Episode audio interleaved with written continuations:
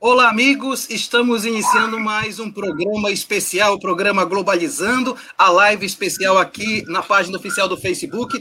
E para você que está nos acompanhando também no Deezer Podcast, no Spotify Podcast, no Apple Podcast, no Google Podcast e na Rádio Nama, bem como no YouTube, seja muito bem-vindo ao programa Globalizando. É um projeto de extensão do curso de Relações Internacionais. Estamos no ar há 8 anos, sempre levando discussão de temas internacionais e suas interfaces locais e regionais.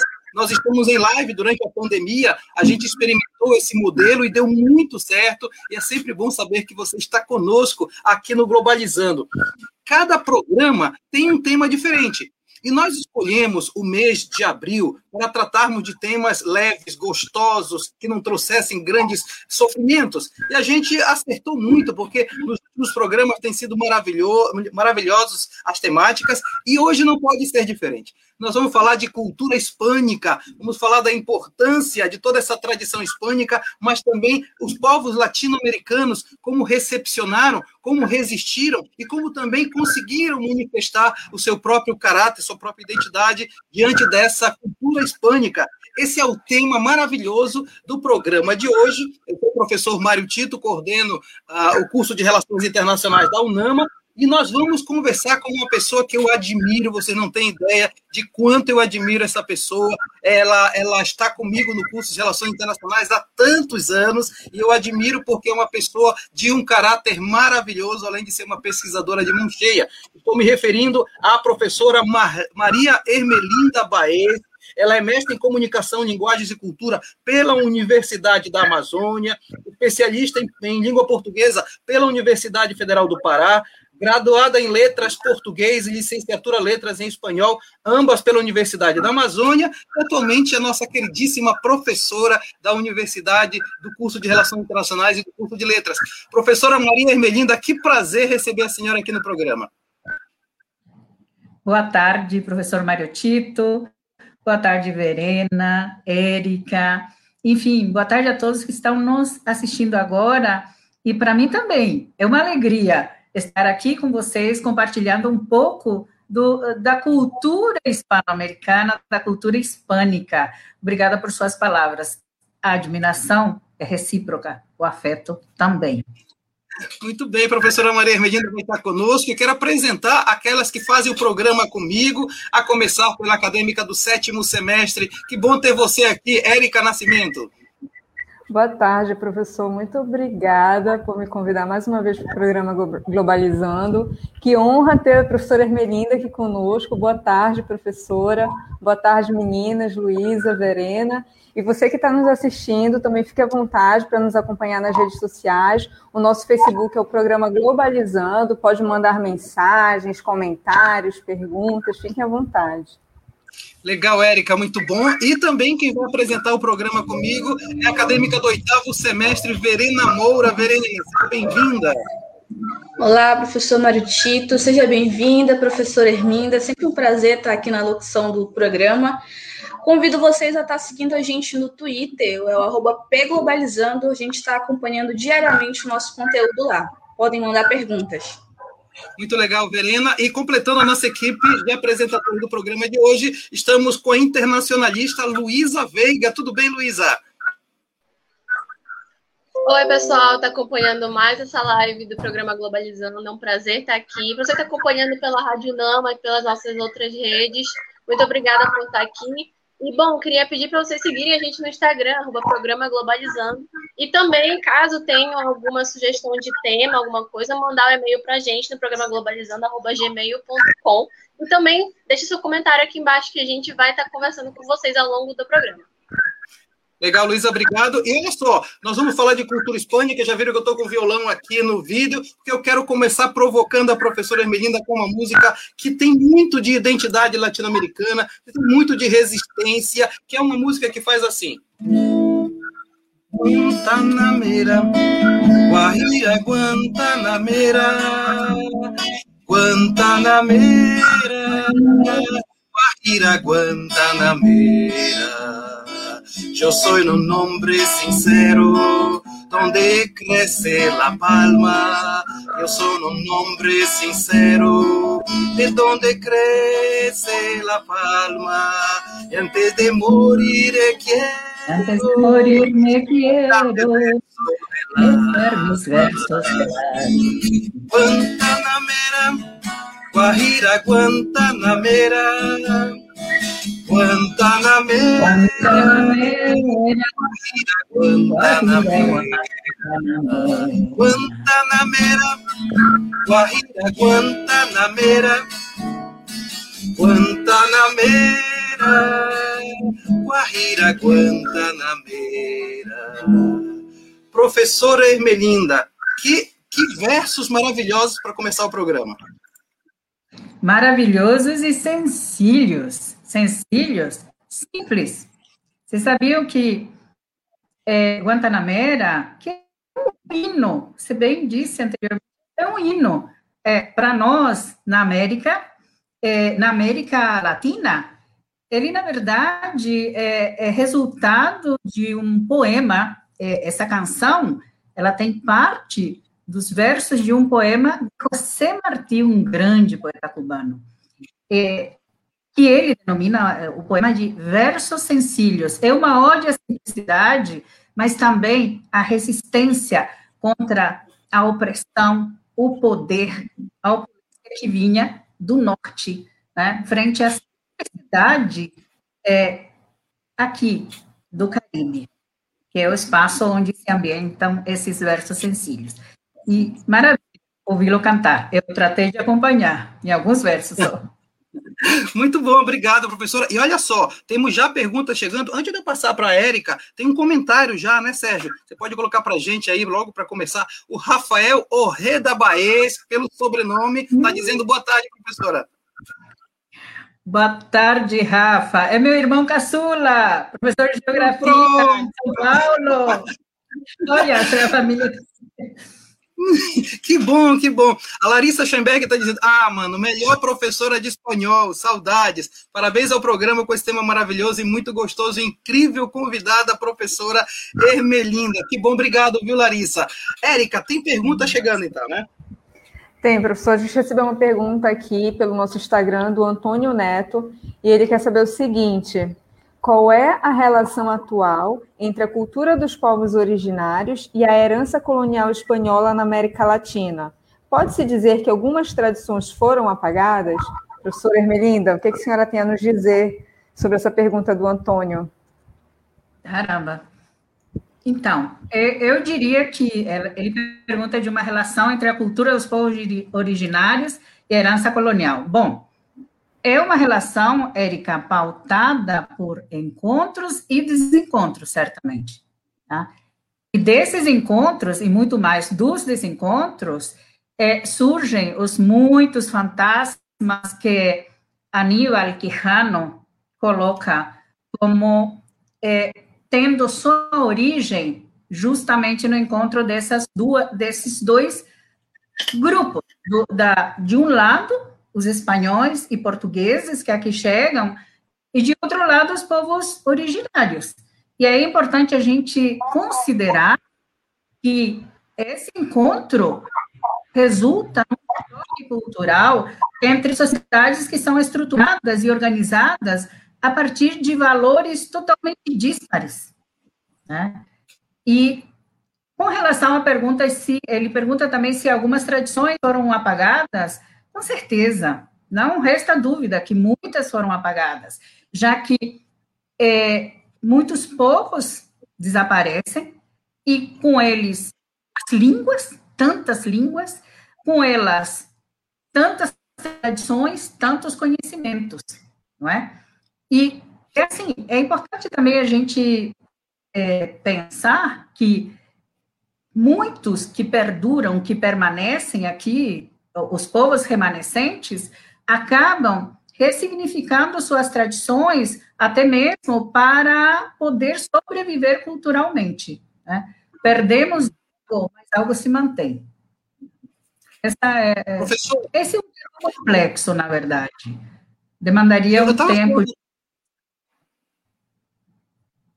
Eu estava falando, professor, outro dia sobre um pouco isso, e eu estava dizendo, a professora Hermelinda, ela tem também uma segunda língua lá no Paraguai, que é o Guarani. O professor Prieto gravou um vídeo, inclusive, preparando esse programa, onde ele faz a saudação dele em Guarani. O que o Paraguai conseguiu, o Brasil não conseguiu.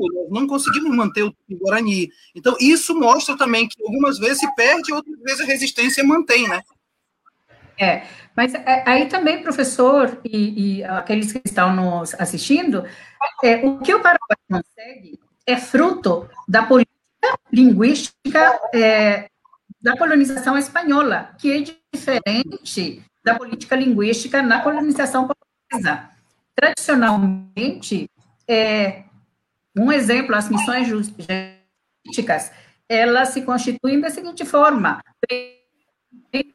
aprender a língua local, para depois catequizar, para depois ensinar os movimentos do espanhol, depois catequizar. Então, de alguma forma, não se apagam as línguas indígenas, que são muitas e perduram na América até hoje, né? Nós temos, além do Paraguai, na Bolívia, você tem o Aymara, o Quechua, como um exemplo de força linguística e marca de nossa identidade. Muito bem, professora Hermelinda Báez está conosco no programa Globalizando, e no programa Globalizando nós fazemos uma viagem pelo mundo da notícia, onde nós vamos buscar notícias no mundo todo para saber o que se fala sobre o tema. Eu queria chamar agora a Luísa Veiga para falar um pouco dessa viagem. Uma notícia que é do portal da OEI, da Espanha, que disse que a Ação Cultural Espanhola e a Organização dos Estados Ibero-Americanos para a Educação, Ciência e Cultura assinaram um acordo de colaboração com foco no desenvolvimento de atividades que buscam incentivar o conhecimento das pessoas sobre as singularidades dentro de cada cultura, né, da comunidade ibero-americana, que reflete, que é um dos vários motivos, né, que mostram o quanto cada lugar é diferente do outro. Acredito que um dos motivos por isso seja justamente as várias colonizações que aconteceram, né? Exatamente isso, Verena? Exatamente, Luísa. A América, ela foi encontrada pelos italianos, mas foi a partir da colonização hispânica que 20 dos 38 países que compõem o continente seguiram seus caminhos até as suas independências. Esses 20 países, mesmo com processo de colonização, distintos, tiveram como base a colonização da exploração, que é fornecendo a mão de obra e matéria-prima para abastecer o mercado da sua metrópole, fazendo com que essa exploração seja um dos principais motivos apontados pelo grande atraso socioeconômico visualizado em algumas dessas antigas colônias. Interessante a Verena, a professora Hermelinda, que fala isso, para mostrar um pouco que, lógico, cultura não é só idioma, cultura tem a ver com visão de mundo, inclusive, né? Então, nesse sentido, há uma riqueza latino-americana a ser descoberta a partir dessa cosmovisão diferenciada, não é isso? Com certeza. É importante lembrar que, quando falamos em cultura latino-americana, estamos falando de algo plural, e não é possível, inclusive, colocar de um modo simplificado. Cada espaço tem suas especificidades, suas características. Então, aos poucos, eu observo que nós estamos vivendo um processo de resgate cultural, tá? em vários aspectos, em vários âmbitos. Isso é positivo, porque à medida que nós fazemos esses resgates, nós promovemos a ressignificação cultural em nossos grupos sociais. Isso é muito importante. Muito legal, professora Maria Hermelinda Báez conosco, um tema maravilhoso. Eu estou apaixonado por essa discussão, porque é uma temática que mexe com a gente também, como é que a gente pode resgatar isso, muito legal. E tem gente participando, deixando comentários para a gente. O Eduardo Oliveira está dizendo, professora Maria Hermelinda Báez, que saudade, globalizando, sempre trazendo feras. Obrigado, Eduardo. A Lucina Helena Orreda, boa tarde, professora. Está dizendo a Lucina. Lucina Helena Orreda é uma querida, Ela é paraguaia, ela está indo no grupo familiar. Olha, a família toda está assistindo. Ela está dizendo Guarani, patrimônio cultural del Paraguai. Professora, tire a dúvida, então. É lá vocês falam normalmente o Guarani, tem espaços para falar, como é que é? É algo espontâneo. Assim como, e depende muito do âmbito familiar. E como a maioria das famílias tem a tradição do bilinguismo, os afetos, em geral, no primeiro momento, pelo menos no meu grupo familiar, são ditos em Guarani. Alguns sentimentos em Guarani. Por exemplo, o sentir saudade, meu pai, ele costumava falar isso, soa mais contundente quando, ao invés de dizer te extraño em espanhol, ou saudade em português, a gente diz erorexagaú. Esse erorexagaú é um carinho na alma da gente, né? Então, inicialmente, nós falamos em Guarani, mas, e também em espanhol. O espanhol e o Guarani, eles transitam pelas ruas, correm soltas as duas línguas. Agora, no momento de chegar à escola, aí sim, somos alfabetizados em espanhol. Tá? Pelo menos eu fui alfabetizada em espanhol, como a maioria. Posteriormente, houve uma mudança. Hoje a gente tem o ensino da língua Guarani no âmbito das escolas, né? Na educação formal. Mas aprender Guarani é algo espontâneo. É natural, para a maioria dos paraguaios. Maravilhosa a explicação da professora Hermelinda, eu acho que as meninas estão gostando também, porque, de fato, é uma expressão muito legal saber um pouco que a língua materna ela é mais carinhosa, né? É bem interessante isso. Luísa Veiga, tem pergunta chegando para a professora Hermelinda. É isso mesmo. O Felipe Tavares mandou uma pergunta para a gente lá pelo nosso Instagram, o programa Globalizando. E ele perguntou para a professora Hermelinda se existe diferença na influência musical hispânica da América Latina e da Espanha, propriamente dito, dentro do cenário internacional. Bom, como eu já disse, a gente deve pensar a América Latina como um espaço pluricultural. É assim que ele é. Então, vou tentar responder a essa pergunta trazendo um exemplo de um outro espaço que se configura como um lugar de confluências e de encruzilhadas culturais, no caso, o Caribe.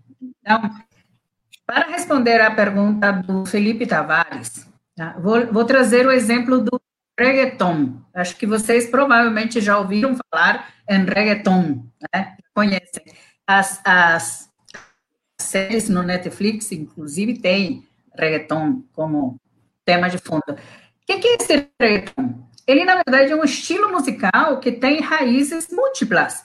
Tem a música latina, a música caribenha e a música europeia. Influência da latina, da caribenha, da europeia. E detalhe, a música caribenha, ela bebe em quais fontes? Africanas.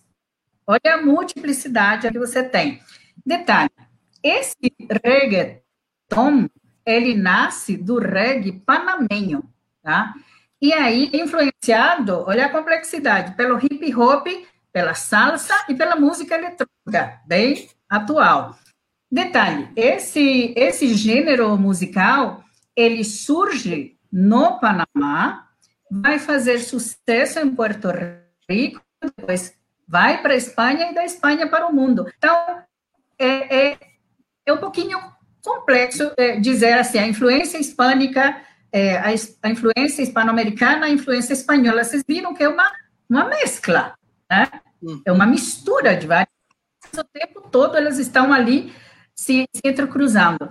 E aí, se vocês querem saber os temas do reggaeton, o reggaeton tem conteúdo, geralmente, sexual. Mas existem também outros temas que são interessantes da gente ver, que temas pop, alguns românticos, os temas urbanos que vão dar conta das realidades duras dos bairros periféricos miseráveis, das drogas, das festas, da ostentação, Algo que a gente tem semelhante no Brasil no funk. Exato, exato. Ok? Muito bem. Olha, professora, depois no privado você me diz quando é que a senhora está dando aula em relação à interação, porque eu fiz suas aulas, você está me deixando assim, impressionado essa discussão que nós estamos fazendo. Tem comentário chegando. Eu não vou falar agora. Tem comentário chegando. Deixa eu fazer um comentário, professor. Não, o meu tempo ser. Não estourou. Né? Só um comentário. No segundo semestre de Relações Internacionais, que a gente fala, a gente tem espanhol básico, eu tenho trafegado por aspectos da cultura, justamente para a gente conhecer um pouquinho mais o que é esse caldeirão cultural que é a América Latina. Muito bom, muito bom. Tem comentário chegando e vamos colocar, então, no ar para a gente... Olha, professora, eu vou deixar a senhora ler, tá? Tem Maria Hermelinda, aí tem aí uma expressão em Guarani, por favor. Exatamente, olha, essa é uma querida da minha vida. E aí, permitam, Maria Hermelinda, é o que ela diz que me ama e que sente saudade. Essa aqui é o presente que a vida me deu, a minha madrasta. Que lindo, maravilha. Já gostei demais. Ela está dizendo parabéns a todos. Obrigado, Elva. Muito obrigado pela participação. E nós temos, então, continuidade, viagem pelo mundo da notícia. A Verena Moura tem notícia para você. Isso aí, professor. A nossa próxima notícia vem do jornal El País, da Espanha. O governo valenciano aprovou os procedimentos para que a paella seja declarada como bem de interesse cultural, é um prato típico. Entre as razões defendidas está o fato de ser um prato tradicional e contemporâneo, constituir um fenômeno integrador e ter um caráter representativo da sociedade valenciana. Olha, muito bom, Verena, muito bom. E por falar em cultura, o Peru, ele é apenas mais um dos países daqui da América do Sul que recebeu uma forte influência espanhola. Lá nos séculos 17, 18, os espanhóis já difundiam a sua cultura pela região, sobretudo em relação ao idioma. O idioma que eles colocavam aqui, né, que é o espanhol, já facilitava o desenvolvimento econômico, a comunicação entre eles. Outra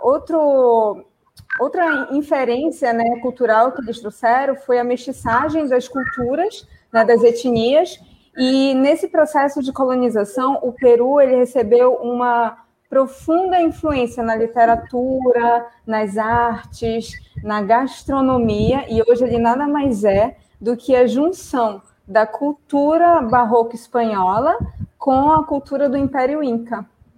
Muito legal. Olha, e aí, dois temas, professora Hermelinda. A Verena puxa a paella, né, falando dos valencianos, que tem uma questão da paella, e a Érica trazendo o Peru, inclusive com a tradição barroca, que é tão forte dos espanhóis. Né? Então, são dois elementos, né, culinária e a expressão artística, professora. A culinária é algo que nós compartilhamos, e que é herança dos espanhóis, é porque a culinária também é uma expressão da cultura de um povo, não é?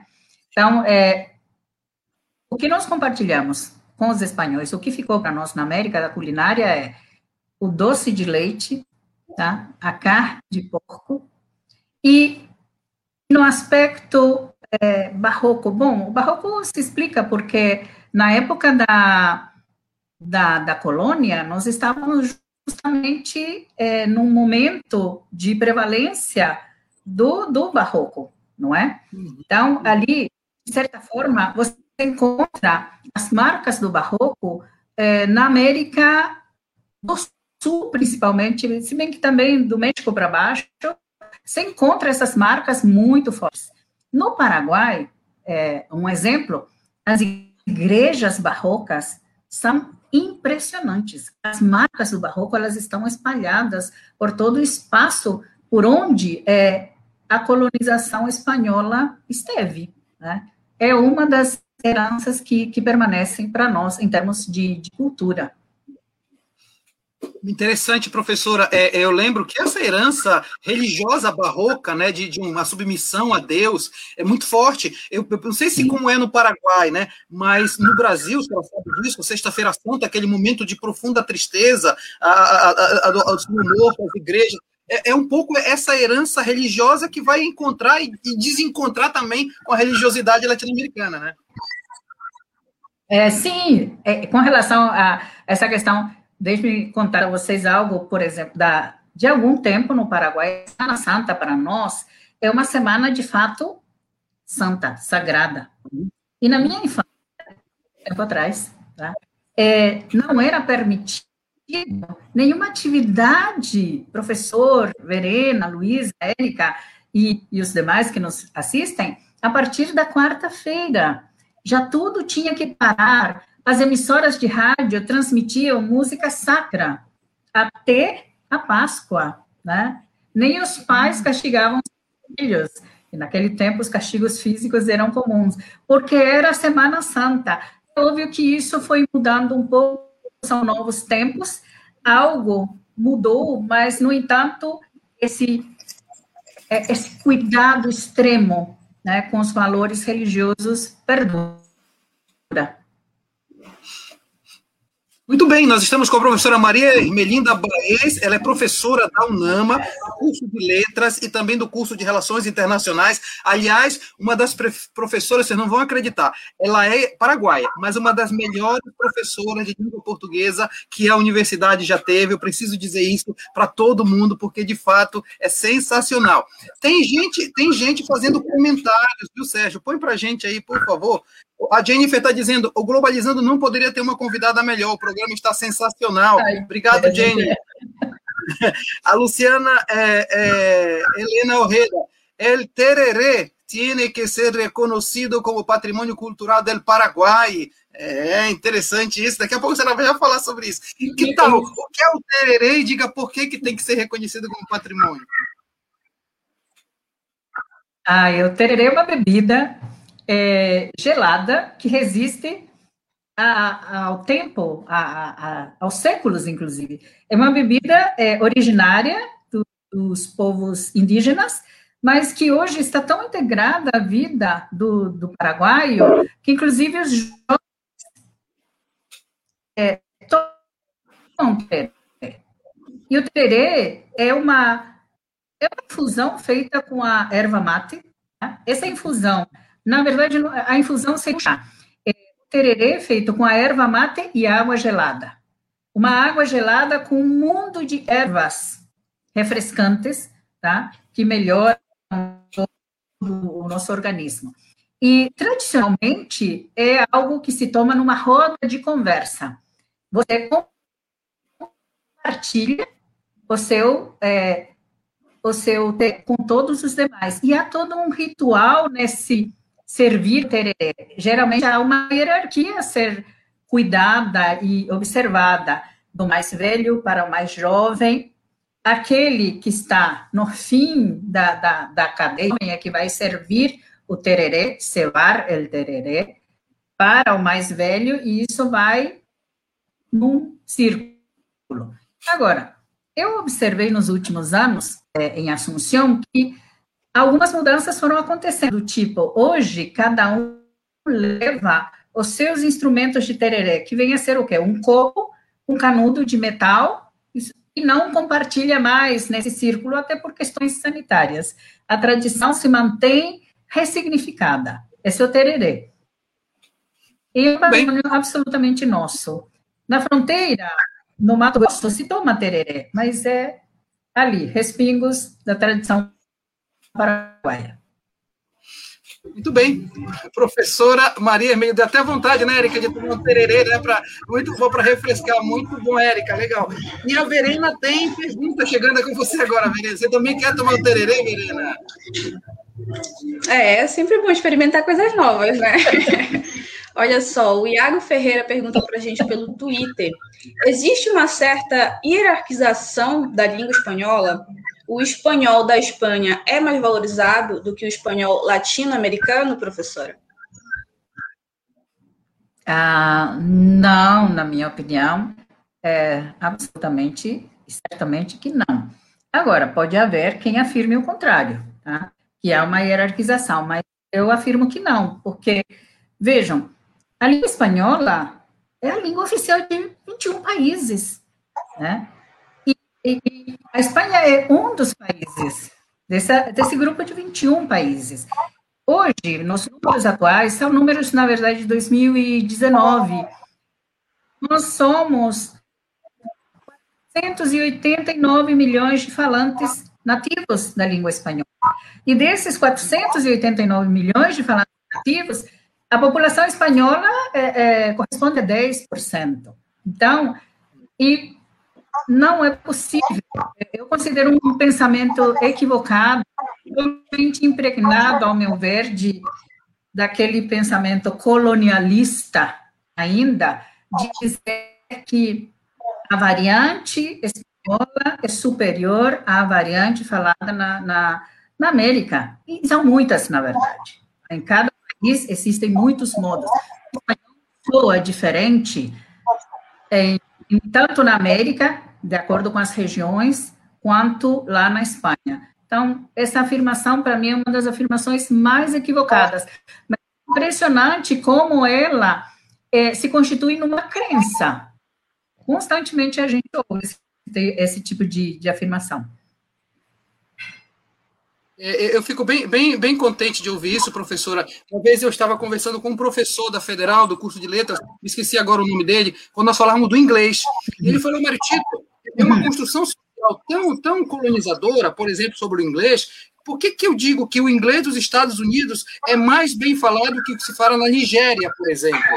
E aí, justamente, aquela questão, é uma mentalidade de dominação que perdura, né, professora? Exatamente, sim, com certeza, e é um pensamento equivocado.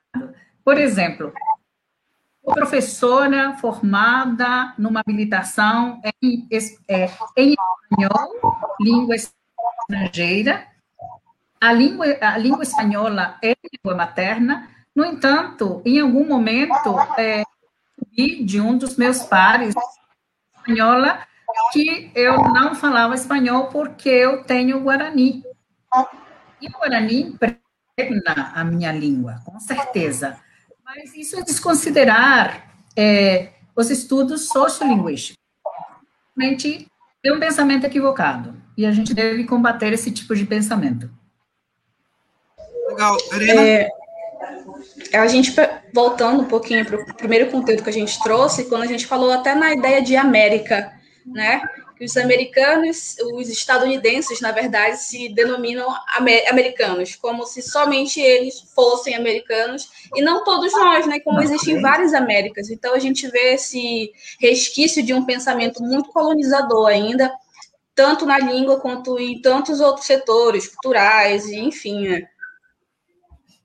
E sempre que possível, a gente deve fazer essas colocações. Somos todos americanos. Em espanhol, inclusive, nós nos referimos aos Estados Unidos ou alguém que é de lá como estadunidense e não como americano, porque americanos somos todos nós. Perfeito. Perfeito, professora Hermelinda. Temos a nossa viagem pelo mundo da notícia. Érica Nascimento, é com você agora. Então, tem uma notícia aqui do jornal Folha de São Paulo, daqui do Brasil, que diz o seguinte: a Flórida foi vendida pela coroa espanhola aos Estados Unidos em 1819 e, atualmente, 1 em cada 4 moradores do estado são imigrantes de países de língua espanhola ou dos seus descendentes. Então, assim, antigamente, lá pelos 200 anos atrás, 25% da Flórida era hispânica. Só que os espanhóis, eles tinham uma dívida com os Estados Unidos e eles tiveram que vender essa parte da Flórida para os Estados Unidos. Mas a cultura hispânica, a influência, se permaneceu lá. Então, é muito comum vê-los falando mais espanhol, tendo muita cultura latina, mais do que a dos estadunidenses. Luísa? Isso. Que moram lá, inclusive, no quantidade de restaurantes que tem. Isso só mostra o quanto o espanhol vem ganhando grande destaque no sistema internacional, porque hoje em dia é a segunda maior língua falada no mundo, na quantidade de nativos, e também tem um grande destaque como uma das línguas mais faladas na comunicação internacional. E também, é importante falar que o espanhol se tornou um ponto crucial, tanto pelo foco de empresas, chamando uma grande atenção no currículo, mas também passa a ter uma certa importância para abrir oportunidades, pelo fato de ser um dos idiomas oficiais de muitas organizações internacionais, como é o caso da ONU e da Unesco. Legal, Luísa. Professora Hermelinda, em cima dessa fala da Luísa e da Érica, eu vou lhe fazer uma pergunta para a professora Hermelinda. Mais do que nunca, a gente precisa estudar o espanhol, porque senão a gente acaba fazendo aquele famoso portunhol que a gente mistura e acaba não se comunicando como deveria. E para quem por exemplo, do nível superior, precisa ter um espanhol que seja, de fato, bem falado, né? Com certeza, professora, até porque o portunhol não existe. Não é? E o mercado é um profissional bem preparado. Olha, hoje nós temos, é necessário conhecer bem qualquer língua estrangeira que se proponha, e para fins de mercado, mais ainda. Hoje nós temos no mundo algo em torno de 22 milhões de estudantes de espanhol, língua estrangeira. No Brasil, essa cifra chega a 6 milhões de estudantes de espanhol com língua estrangeira. E aí, eu quero voltar um pouquinho para a fala da Érica, professor Mário Tito. Uhum. Esses dados são de um estudo que é apresentado anualmente pelo Instituto Cervantes e que dá conta de que no ano de 2060, os Estados Unidos serão o segundo país hispano-falante do mundo, atrás do México, tá? Para o ano de 2060, a projeção é que 27,5% da população estadunidense vai se constituir de falantes. E voltando aqui para o Brasil, para o cenário corporativo, houve um tempo em que havia um discurso muito equivocado que depreciava o ensino do espanhol e funcionava assim: venha fazer inglês, ganhe grátis o curso de espanhol. E isso foi mudando à medida que o mercado e as grandes corporações foram chegando ao Brasil e solicitando profissionais bilíngues, trilíngues. Então, hoje, já não é só desejável o conhecimento de pelo menos duas línguas estrangeiras. E quais são elas? Inicialmente, inglês e espanhol, né? Hoje, muitas empresas solicitam expressamente o conhecimento da língua espanhola, mas assim, com alta proficiência. Isso se explica pelo seguinte: para os internacionalistas que estão nos assistindo, professor Mário Tito, essa língua espanhola, ela é a língua oficial da Organização dos Estados Americanos, ela é a língua oficial da União Europeia, ela é a língua oficial das Nações Unidas e língua oficial de muitos outros organismos internacionais. Então, com certeza, investir na aprendizagem da língua espanhola só leva a ganhos, né, nessa formação. E, nesse sentido, eu aproveito para falar, o curso de Relações Internacionais da Universidade da Amazônia promove o ensino da língua espanhola, além do inglês e do francês também. Muito interessante, professora, também, uma experiência minha. Eu recentemente fui convidada para participar de um projeto peruano que se chama La Nación. E eis que eu me vejo com uma vontade louca de aprender espanhol, porque assim, eu posso falar inglês com eles, é maravilhoso, mas todo mundo, a grande maioria é do Peru, então eu estou me virando, eu consigo entender muito bem, mas eu estou vendo a necessidade de falar a língua, até mesmo para eu me sentir mais inclusa no projeto. Então aí eu reforço o quanto que o espanhol, ele é sim muito importante, não é só o inglês, é o espanhol, e eu vejo que também está crescendo para o francês, como a gente comentou numa live passada, e então isso, ele se faz muito presente e ele é sim muito importante. Luísa? Com certeza. E o estudo? Eu queria comentar também um pouquinho parecido com a experiência que a Érica está tendo, que é no caso do mestrado, que é no Uruguai. E graças a Deus eu estudei espanhol durante a graduação, não só dentro da universidade, mas também fora. Então eu consegui atingir um nível bom para poder expressar nas aulas, o que me ajuda bastante na hora de apresentar trabalho, entender o que os professores estão explicando para a gente. E isso acaba abrindo a oportunidade de ter um estudo fora do país, que também é muito importante para a gente. E também no caso de experiência de estágio, que eu tive numa empresa que trabalha exportando produtos. Então, a gente tinha muita relação com países, sim, da Europa, por exemplo, mas também exporta muito para a América Latina. O Brasil tem uma relação comercial com a Argentina, com o Uruguai, por exemplo, muito grande.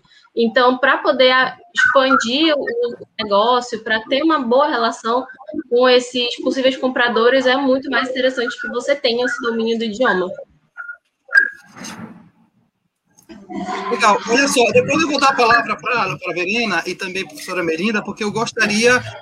Vamos fazer o seguinte, Verena, eu gostaria que depois eu vou para a Leandra para falar da política.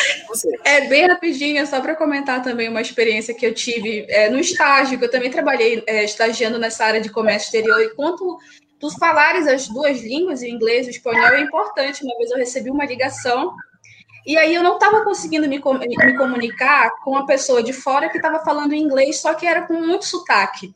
Aí ele falava um pouco de português e ele também falava em espanhol. E eu comecei a tentar me comunicar com ele nos três idiomas, né? Tentando, arrastando ali para ver se a gente conseguia manter, construir um diálogo de forma que os dois entendessem. Então, isso é muito importante, ter o conhecimento tanto do inglês quanto do espanhol e quantas línguas forem necessárias, né? Só agrega para ti. Nossa. Deixa eu falar, professora Hermelinda, eu vou chamar agora a Leandra Sá. Por quê? Porque o programa Globalizando, ele sempre prepara uma playlist especial, e aí a gente tem uma equipe que é liderada, inclusive, pela Luísa Veiga, e para falar um pouco dessa playlist, nós estamos recebendo a Leandra. Leandra, tudo bem com você? Que bom que você está aqui com a gente. Tudo bem, professor Tito? Muito boa tarde, professora Hermelinda, professor Tito, meus amigos, todo mundo que está assistindo. Eu sou a Leandra, faço parte da equipe da playlist, e como o professor Tito sempre comenta, a gente precisou fazer uma movimentação para que a gente continuasse tendo música toda semana, sempre de acordo com o tema da live. Então, como essa semana o tema da live é a cultura hispânica, então a gente vai exaltar toda essa cultura maravilhosa e mostrar o quanto que ela é singular. A gente escolheu todos os artistas do momento assim para mostrar para vocês como eles ficam sempre se reinventando e criando coisas maravilhosas. E para ter acesso a essa e outras playlists que a gente faz, você pode acessar o programa Globalizando nas plataformas de streaming. E a equipe de mídias vai publicar domingo, todo domingo a gente publica. É isso. Legal, é sempre um prazer, né? Legal. Fazer uma playlist, porque tem muita coisa para ir, tem que reservar somente alguma, né, Leandra? Com certeza, nossa, a gente fica louco tendo que escolher pouquíssimas aí, nossa, tem tanta coisa legal. Muito bom. Professora Hermelinda, aproveitando a Leandra aqui, a Luísa Veiga, que fala de música e tal, o professor Prieto sempre cantava uma música quando ele estava na coordenação. Ele tinha uma música que era uma impressionante, que era galopeira. Lembra, Luísa? Galopeira, impressionante. Não tinha um programa que ele não estivesse envolvido, que ele não pedisse galopeira. Ai, diz assim: em barrio de Asunción, gente viene e gente va. Já está chamando o tambor, a galopa vai começar. Até aí só, para mim. Prieto, vai, galo. Maravilhoso. Isso, Ivan. Muito linda. Pois é, Leandra, muito bom. Obrigado pelo trabalho de vocês. Vocês fazem um trabalho maravilhoso no programa Globalizando. E quando é que sai a playlist mesmo? Todo domingo. Amanhã vai sair essa playlist. Legal, legal. Leandra, muito obrigado pela sua participação no Globalizando, tá? Eu que agradeço. Beijo, pessoal. Tchau, galera. Olha só, tem pergunta chegando. Érica Nascimento, vamos para o último bloco do programa. Passou tão rápido, vamos entrar na última parte do programa já. Tem sim, professor. Tem uma pergunta aqui do Jorge Malheiros. Ele mandou para o nosso Facebook. Na verdade, são duas perguntas em uma. Vamos lá. Tendo em vista as mais diversas dificuldades que os povos indígenas sofrem, desde conflitos territoriais à negação de direitos humanos básicos, para a senhora professora, o ato de ensinar a língua, em especial o Guarani, pode ser visto como uma forma de resistência? Essa é a primeira pergunta. A segunda pergunta. Okay. O ato de ensinar a língua também é uma estratégia de empoderamento desses povos enquanto forma de chamar a atenção da comunidade civil para a pauta indígena? Vamos lá, vou tratar de ser sucinta, nem sempre consigo. Então, eu considero que ensinar a língua é resultado de um processo de resistência, não o ato do ensino da língua em si. Um pouquinho do ensino do Guarani no Paraguai. O Guarani chega aos bancos escolares, ao ensino formal no Paraguai, em consequência da força que essa língua tem no país, né? E, é verdade, esse é o processo de resistência. Nós nos comunicamos em Guarani massivamente. Há uma parcela da população paraguaia que não fala espanhol, que não foi letrado, não foi alfabetizado em espanhol, que só se comunica em Guarani. Essa é a resistência. E atrás dessa realidade é que nós chegamos ao ensino da língua. Foi um ganho, porque é uma modalidade linguística que vou percebendo a realidade da população. Okay? Essa é a resposta para a primeira. A segunda é a questão do momento. Bem, eu vou na mesma linha, tá? No Brasil, a situação é um pouco diferente. No Brasil, nós temos algumas instituições de pesquisa, formação indígena, que fortalecer a cultura indígena, que buscam, na verdade, contribuir para que as comunidades indígenas e os descendentes tenham um desenvolvimento cultural sustentável, tá? Um exemplo hoje é que exemplos de uso da língua indígena no Brasil em comunidades que não são só limitadas à população indígena. No Mato Grosso do Sul, existe uma localidade chamada Tacuru.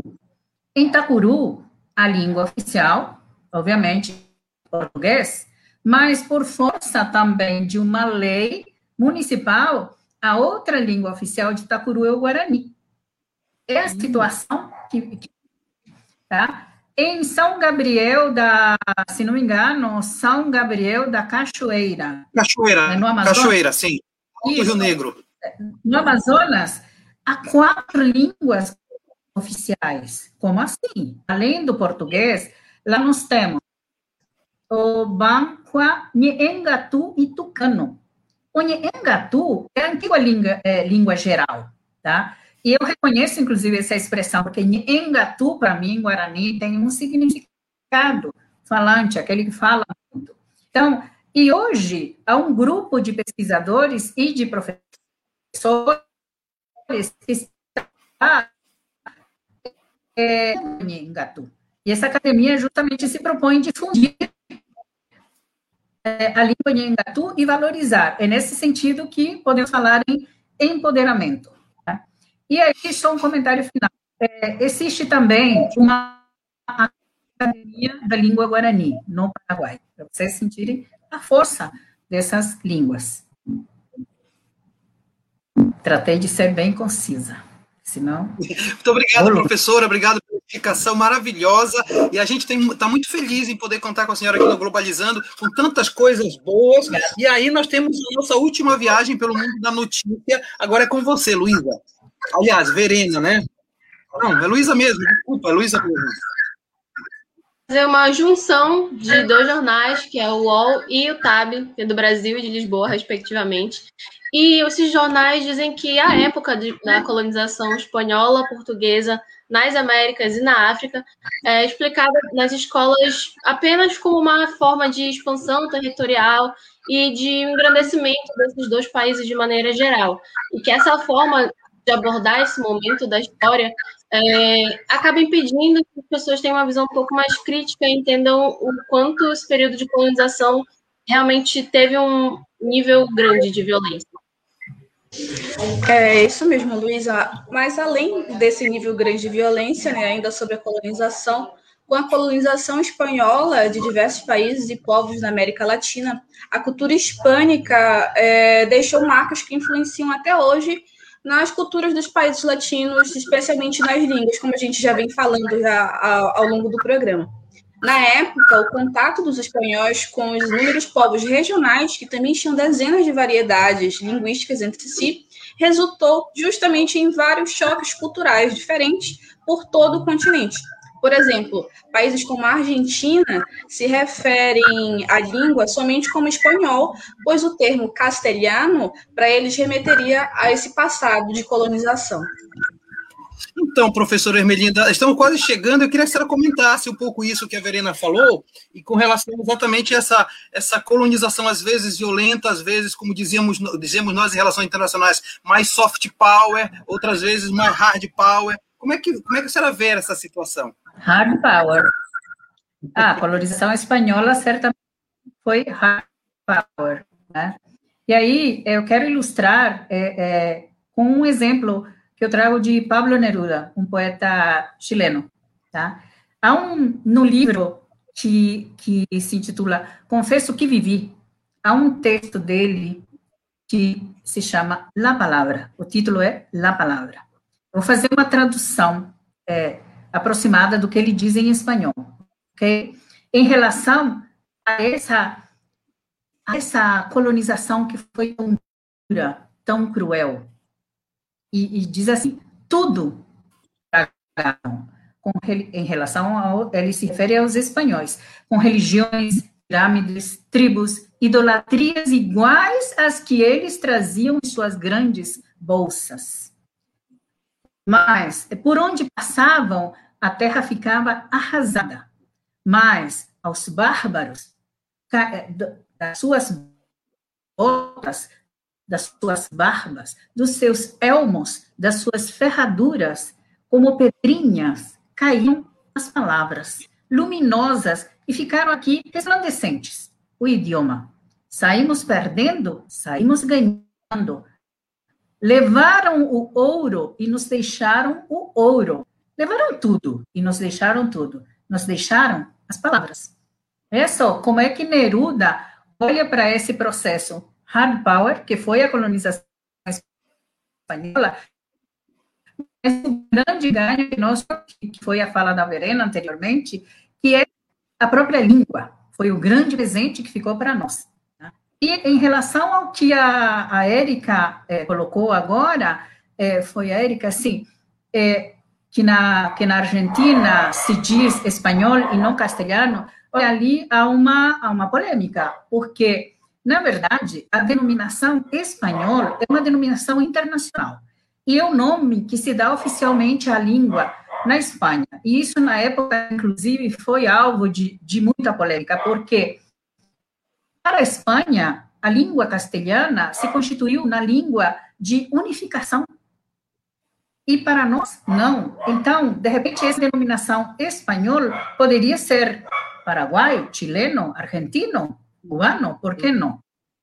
Há um grupo de professores universitários na Argentina que, inclusive, se coloca contra essa denominação espanhola. E no último congresso que aconteceu em 2019, o Congresso da Língua Espanhola, aconteceu em Córdoba, justamente os professores colocaram de forma veemente contra o uso exclusivo da denominação espanhola, porque na prática, nós, em geral, falamos de hablo castelhano. Em meus documentos escolares, as disciplinas que eu cursei, castelhano, Até pouco tempo atrás, o dicionário, a capa do dicionário dizia dicionário de castelhano, mas posteriormente, por questões inclusive econômicas e por conta da globalização, a gente tem esta nome internacional, espanhol, que é como se diz hoje. Eu mesma, falante da língua, passei a usar a denominação espanhol só a partir do momento que eu passei a lecionar a língua. Legal, professora, muito boa essa explicação, muito boa mesmo, e a gente está quase terminando o programa, inclusive, faço um adendo com relação ao que a senhora falou, né? Quando eu morei na Europa, eu encontrava dicionários, por exemplo, inglês brasileiro, e não inglês português, já se tem essa diferença do brasileiro e do português de Portugal. Os portugueses não gostavam muito, mas dava essa ideia mais próxima, né? Bom, sim, até porque, desculpa, professor, eu cortei a sua fala, só fechar, até porque, assim, manter essa nomenclatura é também, de certa forma, permitir um monopólio que tem as cores neocolonialistas, não é? É essa a discussão que se põe hoje, não é? Legal, isso é tema para mais um Globalizando, temos muita coisa, aliás, o programa de hoje passou tão rápido, nós estamos no finalmente do programa, e sempre a gente chama nesse momento a Giovana Ramos, porque a Giovana, ela é uma das moderadoras do Site Internacional da Amazônia, que é um projeto de extensão primo do Globalizando. Giovana, boa tarde, seja muito bem-vinda. Boa tarde, professor, obrigada pelo convite. E então, fala do que tem a programação do site. Então, gente, primeiramente, o que é o Site Internacional da Amazônia? Né? Ele é um projeto do curso de Relações Internacionais da UNAMA que tem o objetivo da produção de artigos, produção de vídeos, produção de conteúdo de relações internacionais. Durante a semana, temos uma programação repleta de artigos acadêmicos, de vídeos, como eu falei, de dicas de filmes, e vários assuntos que vão te deixar informado sobre o mundo com muita facilidade e qualidade. Nossas redes sociais são no Instagram e no Facebook, somos o @InterDaAmazônia, e no YouTube somos o Internacional da Amazônia. As nossas redes sociais está disponível nas nossas redes sociais com muita facilidade e qualidade dos acadêmicos de Relações Internacionais da UNAMA. Legal, Giovana, desejo muito sucesso para vocês, tem mais uma semana começando, tem muito artigo bom para fazer e tem muito vídeo chegando, né, Giovana? Obrigado, viu? Obrigada, eu que agradeço. Legal, Giovana Ramos, do Site Internacional da Amazônia, conosco. Professora Hermelinda, estamos chegando ao final do nosso programa, sem antes deixar de ler o comentário. Sérgio, põe para a gente o comentário que está chegando, por favor. A Lucina Helena Orreda, parabéns pelo programa, que venham outros. Obrigado pelo comentário, muito bom mesmo. E, gente, eu queria agradecer, então, professora Hermelinda, muito pela sua disponibilidade de estar conosco e pela aula maravilhosa que a senhora deu para a gente. Oxalá venham outras vezes para poder enriquecer ainda mais essa discussão, professora. Muito obrigada também, professor Mário Tito, pelo convite. É sempre uma alegria estar aqui com vocês. Muito obrigada, Verena, Érica, Luísa, um abraço. Foram todas minhas alunas, em algum momento, pelas relações internacionais. Né? Obrigada. Para mim também foi uma alegria esse papo. Passou tão rápido, da próxima vez a gente combina para estar juntos. Legal, professora, obrigado. Quero agradecer a Érica Nascimento por estar com a gente nesse programa tão maravilhoso. Érica, muito obrigado. Obrigada, professor, por me deixar fazer parte desse programa incrível. Obrigada a todos, a parceria foi incrível, professora, foi uma honra tê-la conosco. Sinta-se fortemente abraçada. Legal, Érica. Obrigada. E agradeço também a Verena Moura, Verena do 8º semestre, revisora do roteiro do Globalizando. Obrigado, Verena. Eu que agradeço, professor. É sempre um prazer estar na apresentação do Globalizando. Espero que a galera de casa tenha curtido. Acompanhe nossas redes sociais. Muito obrigada, professora Hermelinda. Com certeza, sim, você deu uma aula aqui para a gente. E é isso, pessoal. Muito obrigada. Legal, Verena, e também agradeço a internacionalista, líder da equipe de playlist do Globalizando, Luísa Veiga. Obrigada, Mário Tito, obrigada, professora Hermelinda, obrigada a todos que estão assistindo mais essa live, acompanhando com a gente. As meninas que apresentaram o programa Globalizando junto comigo hoje, que sirva de incentivo para as pessoas aprenderem espanhol, é um idioma muito bom, recomendo bastante. E nos siga nas nossas redes sociais, @Globalizando no Twitter e @Programa Globalizando no Instagram. Legal, Luísa, obrigado. Obrigado à galera que preparou esse programa, toda a galera do Globalizando, são quase 40 membros na equipe do Globalizando, toda semana um programa novo, o pessoal trabalha pra caramba para pôr no ar esse programa de qualidade. E obrigado em especial para quem esteve na operação, no backstage, fazendo toda a direção do programa, ao querido Sérgio Salles. Obrigado, na cronometragem esteve Tiago Amaral, obrigado, Tiago. Assessorado todo dois pela Brenda Thalita. Também nas mídias está a Gabriela Elô. O programa Globalizando ficará disponível a partir de segunda, olha só, em podcast, no YouTube, no Deezer, no Spotify, no Google Podcast, no Apple Podcast, ou seja, no próximo sábado estaremos lá na Rádio Nama, 9 horas da manhã. Não perca também o Globalizando News, todo dia na Rádio Nama. Galera, obrigado, bom fim de semana, tchau, pessoal.